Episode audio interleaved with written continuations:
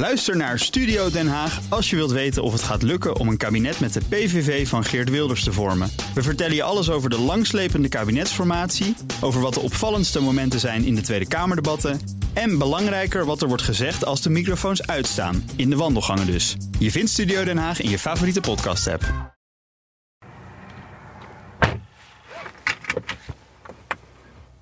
Zo, welkom aan boord van de Ford Mustang Mach-E.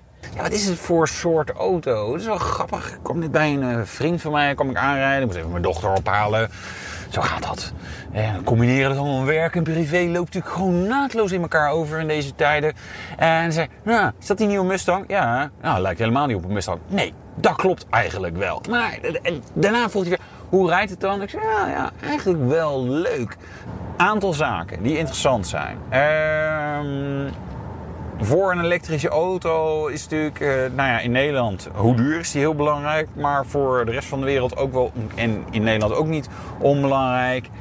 Actieradius, hoe snel kan je snel laden, hoe snel kan je langzaam laden, zeg maar thuis of aan een, reguliere publieke laadpaal. En dan hebben we het over wisselstroom AC laden en de DC laden, dat is het snel laden. Dat doe je onderweg als je langere afstanden wil afleggen. Ehm, en dat, ja, weet je, dat zijn eigenlijk de drie topics plus die prijs. En misschien prestaties, nou, een imago. Nee, ja, er zijn een heleboel dingen die meetellen. Maar um, range en laden, die zijn echt wel, zeg maar, ja, doe gewoon afbreukrisico is, is groot als die niet op orde zijn. Nou, heb ik goed nieuws voor je als je denkt, nou, een Mustang elektrisch met een beetje lage bijtelling. Ik lust hem wel.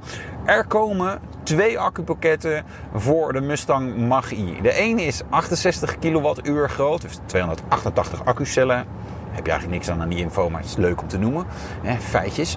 En er is ook een optionele batterij met 376 uh, accucellen en 88 kWh. Met de kleine en de grote batterij heb je nog steeds twee keuzes verder. Uh, achterwiel of voor, vierwielaandrijving. Hè. Dus de basis is de Mustang Mach-E achterwiel aangedreven. Dat hebben ze dan wel weer goed gedaan. Dus achterwiel aangedreven. Optioneel is vierwielaandrijving. Uh, en dan uh, gaan we het hebben over de range. Het slechtste is diegene met de kleine batterij en vierwielaandrijving. Dan kom je 400 kilometer ver in een WLTP range. Het is niet baanbrekend, maar op zich oké is. Overigens een versie die ik dan niet vaak verwacht in Nederland uh, te zien. dan hebben we de achterwiel aangedreven met de grote batterij. Die had 610 kilometer WLTP range. Dus dat is, nou ja, heel erg goed zelfs. Hè? Dat zijn waardes die zien we eigenlijk alleen maar bij nou ja, dat andere Amerikaanse merk, Tesla.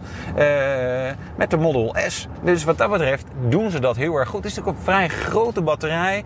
Uh, een auto die ja, toch wel wat gestroomlijnd is, blijkbaar. En nou, ja, dat doen ze dan goed in de WLTP-range.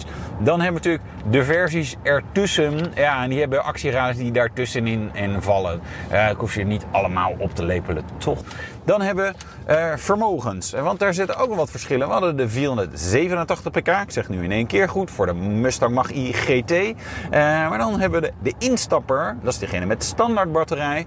269 pk en 430 Nm koppel. Uh, dat is dus met achterwielaandrijving en de standaard batterij. Als je de grotere batterij kiest, krijg je ook wat meer pk's. Namelijk 294 pk. Dan gaat hij in 6,1 seconden naar de 100. Dus dat is gewoon zeker vlot genoeg.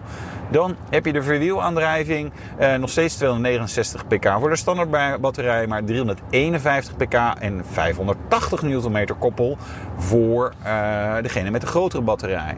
En dan sprint naar de 100, 5,1 seconden. Uh, dat is ja, eigenlijk te snel voor huistuin- en keukengebruik. Dat, dat heb je echt niet nodig. Het is leuk en ik ga er zeker niet over klagen, maar uh, weet ook wel, ja, wanneer geef je nou vol gas in dit soort apparaten? Ja, om even de buurman een keer te laten voelen. Dan de buurvrouw en dan de buurmeisjes of de buurjongens. Dat zien, nou, hij is echt heel snel. Dan de praktijkrange. Ja, dat is een goede.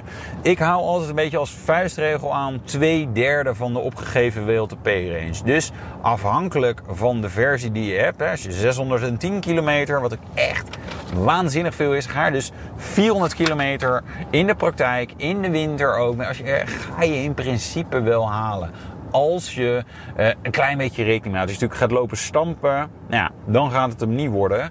Kijk, en dat is natuurlijk wel uh, de grap.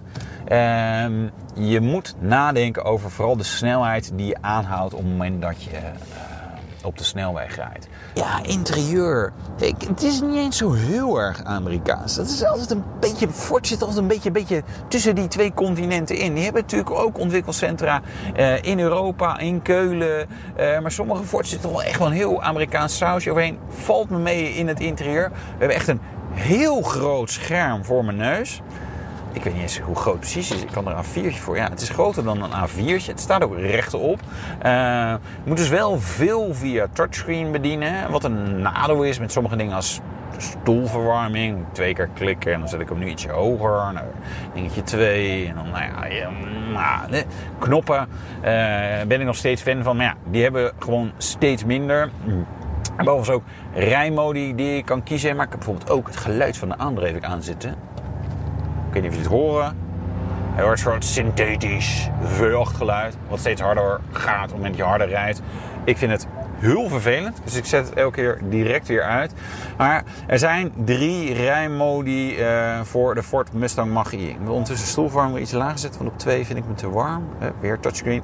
Uh, prijzen, willen jullie dat nog even weten? Leverbaarheid in 2021. 2020 hebben ze niet gered bij Ford. Dat is jammer, uh, want ze hadden een aantal uh, pre-orders. En uh, volgens mij kon je die dan ook cancelen als die niet in 2020 kwam.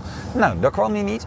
Dus hij komt nu in 2021, de Ford Mustang.